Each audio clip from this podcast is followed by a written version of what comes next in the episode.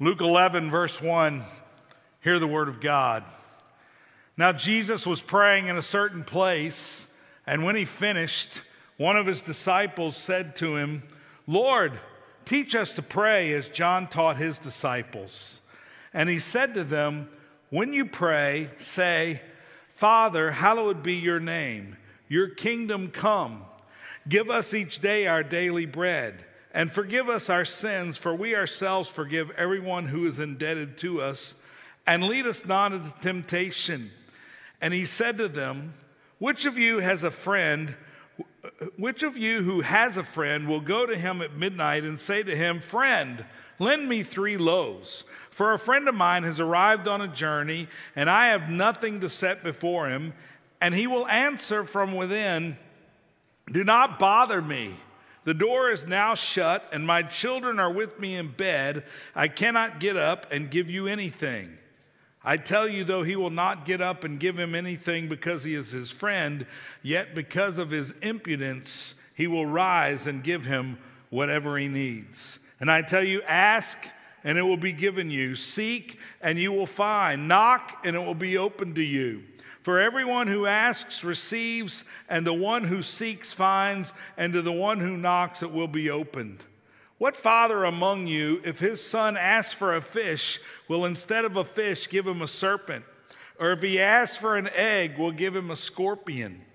If you then, who are evil, know how to give good gifts to your children, how much more will the Heavenly Father give the Holy Spirit to those who ask Him? And thus ends the reading of God's word. The grass withers, the flowers fade, but the word of our God stands forever. You can have a seat. This is a, a, the second week of a series on mission that we're doing.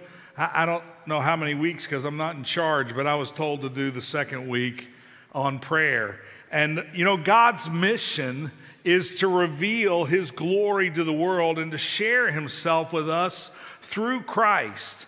God is gathering a redeemed people who have their highest joy in being pleased with God, whose greatest treasure is Jesus. And we saw a little bit of that last week in Psalm 67, where we found out that God blesses us so that we can be a blessing to others. And that's true especially of prayer. God's mission doesn't happen without kingdom prayer because that's how He shares Himself with us through the power of the Holy Spirit. We pray for the exaltation of God's name, the fame of the name of Jesus, and the advance of the King's kingdom, and He brings us everlasting fruit. It's, it's really pretty good.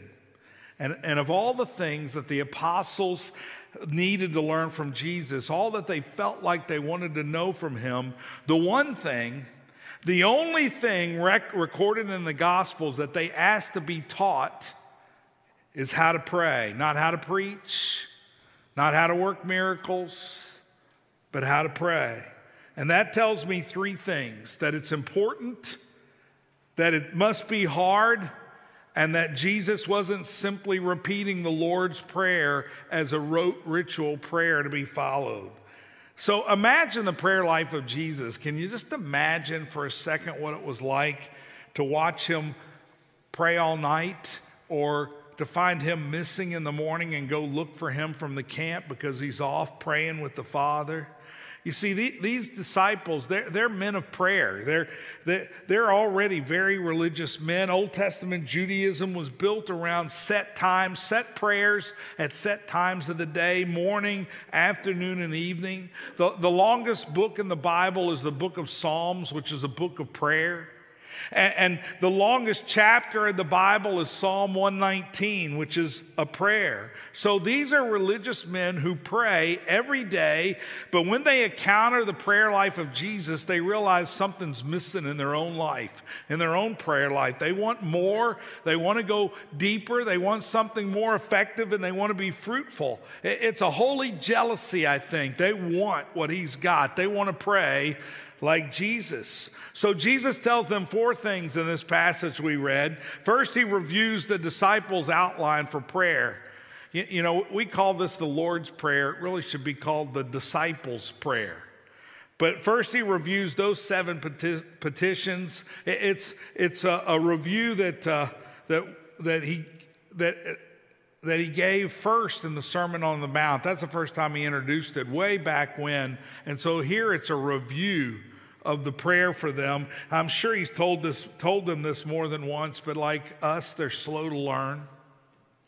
And so we've covered the seven petitions of the Lord's Prayer before. I know that uh, your pastor has preached through them. T- today we're looking at the other three things the command to pray, and then the two parables about prayer. So I have three points this morning, three things that I want to share with you about the gospel. It's really simple the what, the how, and the why of kingdom prayer.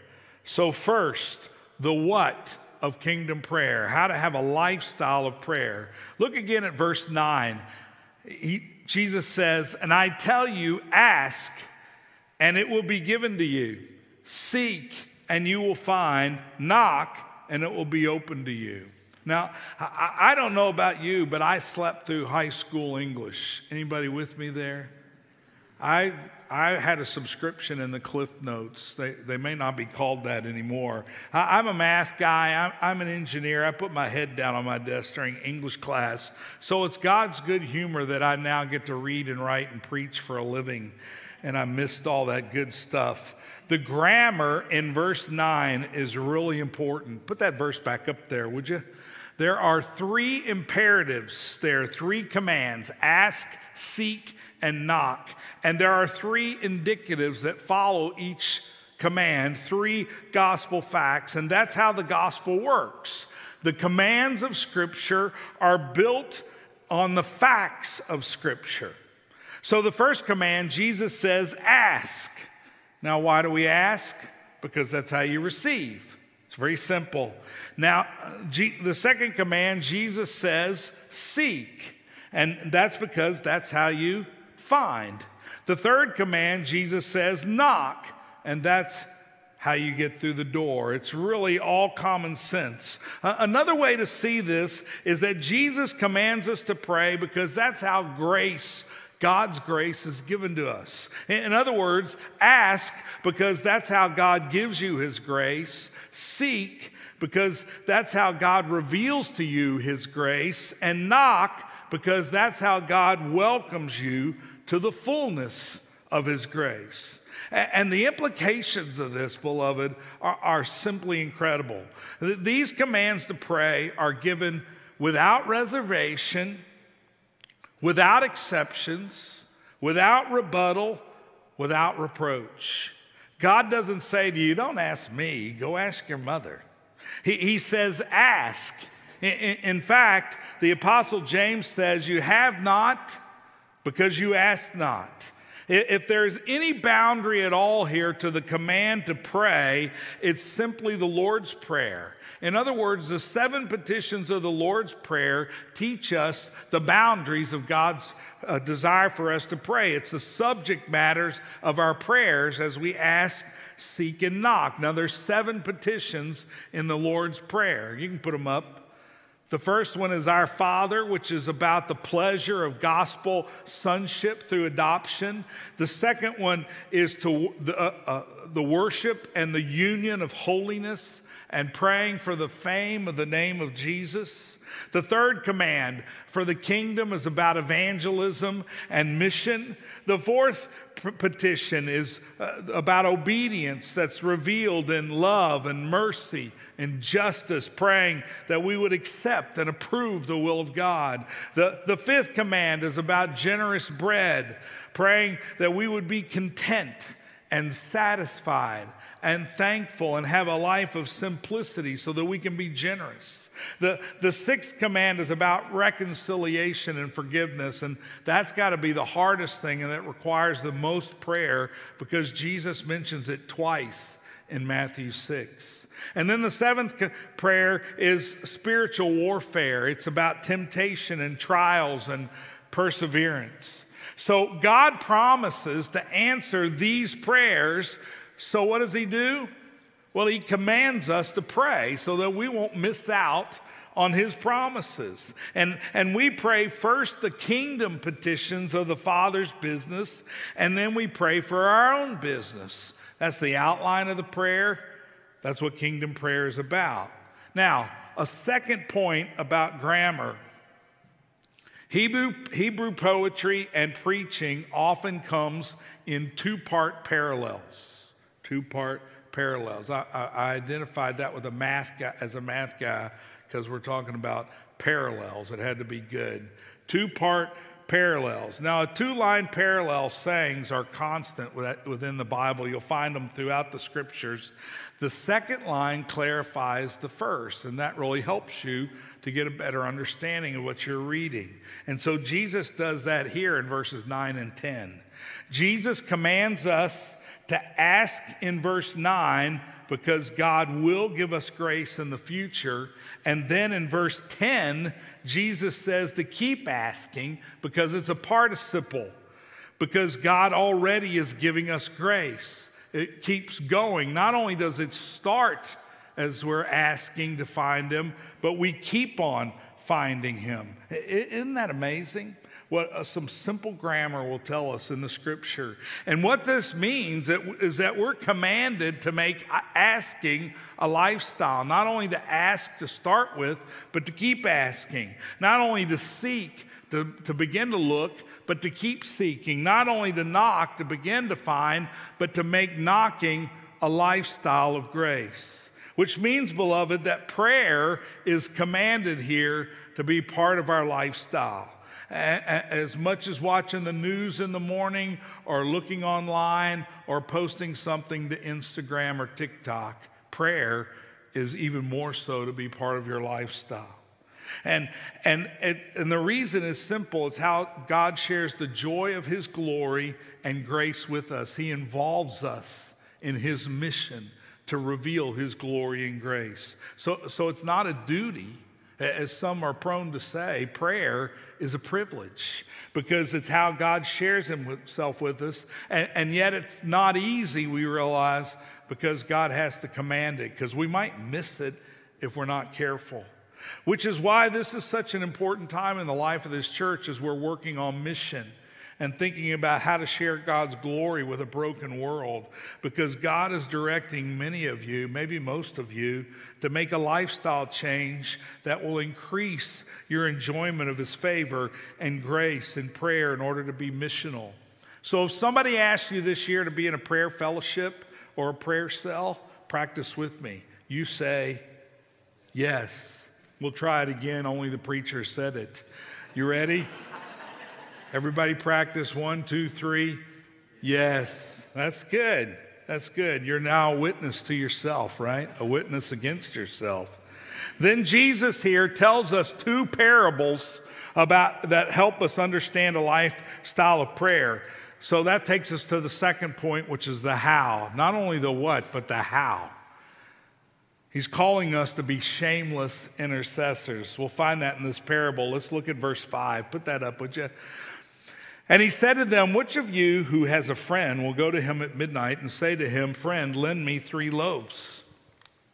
For a friend of mine has arrived on a journey, and I have nothing to set before him. And he will answer from within, Do not bother me. The door is now shut, and my children are with me in bed. I cannot give, get up and give you anything.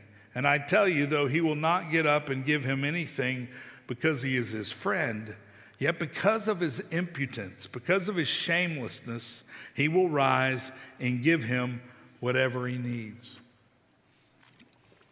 Now, this is a pretty simple parable. There's three friends. There's a needy friend who's traveling, there's an abundant friend who's in bed, and there's a friend who knows both of them.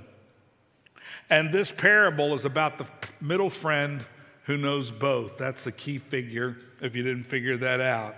Now, in a Middle, Eastern culture like we find in the Gospels, many places in Asia, certainly in India, if someone comes to visit you, even unannounced, it's your cultural responsibility to care for them. Now, in upper middle culture like most of us live in, we, we would believe that it's wrong for us to just show up at somebody's house unannounced. Therefore, we release our friend from the obligation by never showing up. It's the opposite in the shame culture out in Asia and the Middle East. You're expected to go show up at your friends without even calling. You don't get a reservation at Motel 6. You, you go see your friend.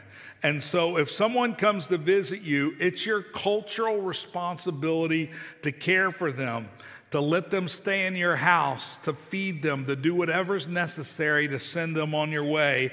Hospitality requires it. And any need that they have is now your responsibility. That's the culture. Which means if you fail, that you'll be embarrassed and you'll lose honor and you'll lose face and you'll be full of shame. So the host, the middle friend in our story, is in real cultural trouble because he must help, yet he has no way to help. He has to feed, but he has no food to give. So the only thing for him to do is to find a friend who will help, but then he runs into another problem. It's also bad form to go to your friend at midnight to ask for help. In, in India, the whole world shuts down at 10 o'clock and you don't go see your neighbor because in these places in these culture the kids sleep there may be one there may be five beds in the house but they only use one Everybody sleeps together in the same bed, kids with parents. And so he's stuck because either way, he's going to be embarrassed and he's going to lose face. So it's a cultural dilemma. What would you do? Well, if he doesn't provide for his visiting friend, he's guaranteed to lose face. If he takes the risk and he goes to the friend that he knows has bread, he may be able to save face with the one friend, and maybe his generous friend, well, just maybe, hopefully, he won't care. Now, which would you do? Well, Jesus says that the man is impudent or, or shameless. In other words, he's willing to take the risk in order to meet the need because the need matters to him more than his own reputation and saving face. That's what it means to be shameless. The cause is greater than the risk of shame. he's willing to set aside his shame for the sake of helping another, for helping a needy friend. And beloved, that's the heart of mission prayer. We have over 40 staff now at ELI. I work for Equipping Leaders International. We train leaders in the gospel around the world who train others. I'm the India director, and there's over 40 of us now on staff, and we're each required to raise our own support. We have to raise our own salary, our own housing, our own benefits, and our own ministry expenses. I imagine it's true for the CO folks here as well. Isn't that right, Jeff? Isn't that true? Yeah. So a lot of people in ministry like this. So, to be a successful support raiser, you have to be impudent, you have to be shameless, and I am. so, if you know me, you know it's so. I'm the best support raiser at ELI, probably because I have the least amount of shame. Or, or maybe it's because I believe the most in the cause. It could be the other, right? You see, the dilemma I have as a support raiser is I can either lose face at home with my wife by not raising my support and sending her out to work my work to support our needs, to support my hobby as a missionary, or I can lose face overseas and say no to the many invitations that I get from India to do ministry and just say, look, I just don't have the money. I just don't have the money. We just don't have the money. Or I can lose face with friends and potential donors. Now, which would you choose? Well, I can tell you, I know that a lot of people who raise support in ministry, it's easier to disappoint your wife than it is to disappoint your donors, so you just don't do a good job. But I think the choice is clear. The only way I can do the ministry is to be shameless with generous friends And I learned it right here from the gospel, you see. Almost every parable has a Jesus figure in the parable. In this parable, Jesus is either the needy friend, the shameless friend, or the generous friend. Let's take a vote. Let's ra- raise your hand if you think he's the needy friend. Raise your hand if you think he's the shameless friend. Raise your hand if you think he's the friend with bread, the generous friend. Yeah, a lot of you didn't play. That's a shame. That's a face shaming issue all of itself, right?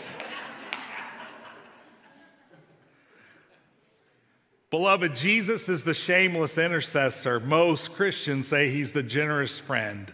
He's the hero of the story. He's the shameless intercessor. That's what the cross is all about. He bears our shame. He intercedes for us in our place. Here's Hebrews 12, 2. It's up on the screen. It says, Look to Jesus, the founder and perfecter of our faith who for the joy that was set before him endured the cross, despising the shame, and is seated at the right hand throne of the throne of God.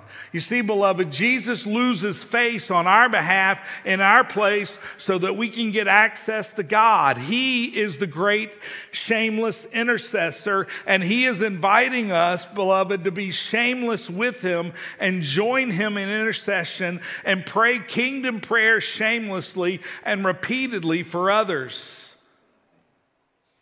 and to live a lifestyle of kingdom prayer, of intercession, and to not do some of the things that we might rather do in order to do for others. And the reason that we can say yes and the reason that we should say yes is that Jesus has already taken our shame. He gives us gospel power to be shameless intercessors because there's no shame for friends of God to repeatedly knock on heaven's door on behalf of someone else. In fact, we are commanded to do it because that's how the kingdom works. And the invitation to prayer is the invitation to pray the Lord's Prayer for the glory of God and His business and the good of others.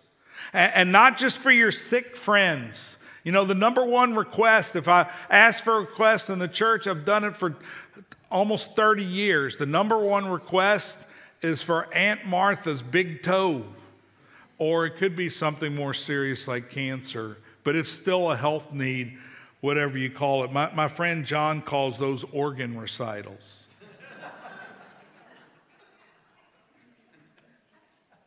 the number two request is for money. In India, it's for kids to do well in school because that's the way out of the caste system. I can't tell you the number of times I've been in, in the prayer line at church in India and somebody brings me their kid. Would you bless my child? They have an exam this week. That's a big deal to them. But what we're praying for is for those who need to know the love of the Father. That's the first petition. For those who need holiness and are broken by addiction. For those who are doing mission or need the courage to do mission. Or for five friends that you want to pray for to come to faith in Christ. Do you have a list of five? For those who are struggling to love mercy and to do justice, for those who have an evil eye towards generosity and want to hold on to their stuff, for those who are bitter and won't reconcile and are just stuck, and for friends around the world engaged in spiritual warfare that brings persecution. You know, my, my good friend Don and I, uh, we talk about the reconciliation prayer and we say, Who's on your not lunch list? In other words, who is it that you won't go to lunch with?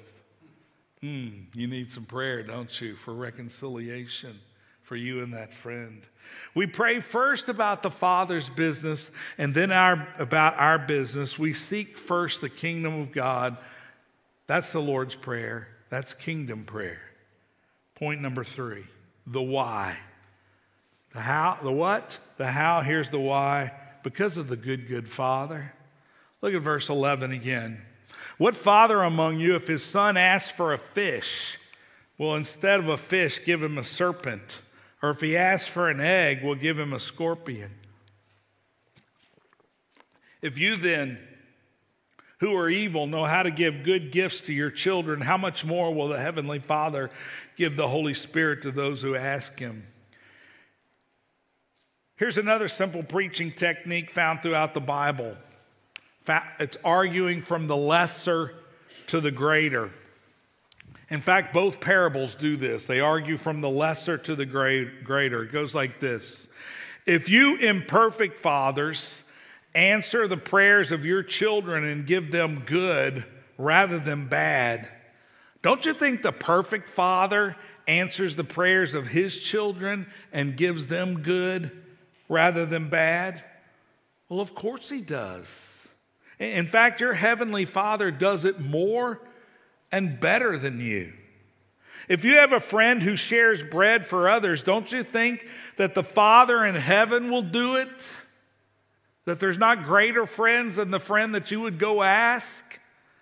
That's the promise of prayer. Ask, seek, knock, because God loves to share Himself with us and answer our prayers. He gets a kick out of it, it brings Him joy as He shares His joy with us. So the question is why are we not praying? Why are we not shameless intercessors? Well, if prayer connects us to the love of God and the generosity of God, why is it not the central aspect of our lives and even most of our churches? Even the traditional prayer meeting is gone in most churches, even in our denomination, who hold ourselves out as the pure ones. Why is prayer so limited to illness, to these organ recitals? Well, I think there's two reasons. First, because of simple unbelief. We doubt God's love and his generosity. And, and, and, and secondly, we think God and his mission is less interesting than, than sleep or YouTube or Twitter or Facebook or Netflix or Kindle or ESPN or work or kids or the many things that dominate our lives. Take a pick, make a list. If you're like me, there's plenty on that list. This isn't easy. The good things never are, you see. I had a friend in the hospital once, and I went to visit him because that's what good pastors do. And, and uh, after visiting him, I rode down to the lobby in the elevator with his aunt. Her name was Anne, and she was extraordinarily worried. So I'm not very empathetic, but I tried at that moment to help her. And, and I said, You know, Anne, this I'm sure of that God loves our friend and your nephew more than you or me or anyone else. And she said, I don't see how. I just love him so much. I'm so worried. Beloved, God loves you. And He loves you more than anyone else does. And He loves you more than you could love anyone else. And it's a steadfast, never ending love. Nothing, nothing, nothing can separate us from the love of God that is in Christ Jesus. If there is any doubt, just look at the cross. Jesus didn't die on the cross for his friends, he died to make us his friends. We were enemies at the time of the cross. God shows his love. This is what Paul says in Romans 5 God shows his love for us in that while we were still sinners, Christ died for us. Not for his friends, not for his family, but for his enemies, Christ died. He is the shameless intercessor. Why would any of us not choose to be in mission community praying together? It defies all that good, that's good. So if somebody asks you this fall or this winter to be in their prayer cell, what's your answer? Very good. Now, the second reason, I said second earlier, I just meant first. The second reason we don't pray is because of internalized sin, because of guilt, shame, or fear. If ask, seek, and knock is the holy trinity of prayer, then guilt, shame, and fear is the trifecta of prayerlessness. We can't ask because we're burdened with guilt. God's not going to answer my prayers. I'm not worthy. We don't seek because we're so full of shame. Do you know what I've done? Do you know what I've said? Do you know what I've looked at on my tablet this week? God would never answer my prayers. We dare not knock because we're afraid of the God who will actually open the door and we'll get a beating instead of a blessing and we'll be swept away. That's what our flesh believes. But my friends, it's not true. Beloved, God invites us to prayer because of our guilt, shame, and fear. Only He can take it away. Run to Him in prayer. Run to the throne of grace. And the Jesus figure in this parable is the Son who gets the Holy Spirit. And Jesus shares his sonship with us, and the Holy Spirit lives within us, and we have access to a good, good Father. Can I get a hallelujah? hallelujah. Now, for the bad news. If prayerlessness describes generally describes your life, then what you are missing is the joy, the joy of God's grace and glory as He shares it with us in prayer. You may be saved, you may be heaven bound, but if your life is dominated by other things like work or TV or kids or even church ministry, then that's where your joy will come from. And beloved, that's a tremendous burden. The burden of joy is overwhelming without a good prayer life and without praying with other people. Because the prayer begins, Our Father. We're meant to pray together, not just by ourselves in our closet, but together. Notice, notice, you really got to see this. Notice that the timid intercessor, for the timid intercessor, the door is shut. But for the shameless intercessor, the door is wide open. And the bad news is, is that if sin and unbelief are keeping you from prayer, well, then maybe you don't know Jesus at all. And that would be really bad. I invite you today to put your hope and trust in Him. He'll take you to a good, good Father who will hear what you have to say and answer your prayers better than you can ask or imagine. And that is the good news, you see. Jesus says, Behold, I make all things new. Jesus died on a cross for our sin, even the sin of prayerlessness, even the sin of not being relentless to ask, seek, and knock. And he rose from the dead to give you new life and to share his glory and his grace with you and to give you the joy of his presence in mission prayer. And he will give you the power to pray if you will ask him and keep on asking him. So I invite you to renew your trust in him today. Ask him to make you a man or woman of prayer. He says, Behold, I stand at the door and knock. If anyone hears my voice and opens the door, I will come into him and eat with him, and he with me. The one prayer that God guarantees he will always answer no matter what. Here's the guarantee I didn't say it, Jesus says it. Is that if you ask him for more of himself, he will give it to you. It's right there in verse 13. We read it. He will give anyone the Holy Spirit who asks. If you ask God for more of himself, he'll give it to you. And the perfect picture of this answered prayer is the table that's right in front of us today because God is inviting you to feast with Him in Christ. That's the invitation of the gospel. And did, and did you notice this in the text? If you're a believer, then the shameless intercessor already lives inside of you. Isn't that good? So, what we're asking him to do is to strengthen us to turn away from our idols and to pray, to ask and to seek and to knock and to be like him and share in his glory as a shameless intercessor advancing the kingdom. Paul says, I have been crucified with Christ. It is no longer I who lives, but Christ who lives inside of me. Beloved, if God loves you, really loves you, and you believe He does, don't you? If God really loves you, what's the best gift He could give you? Well, He would give you Himself. And He has, and He does, and He will.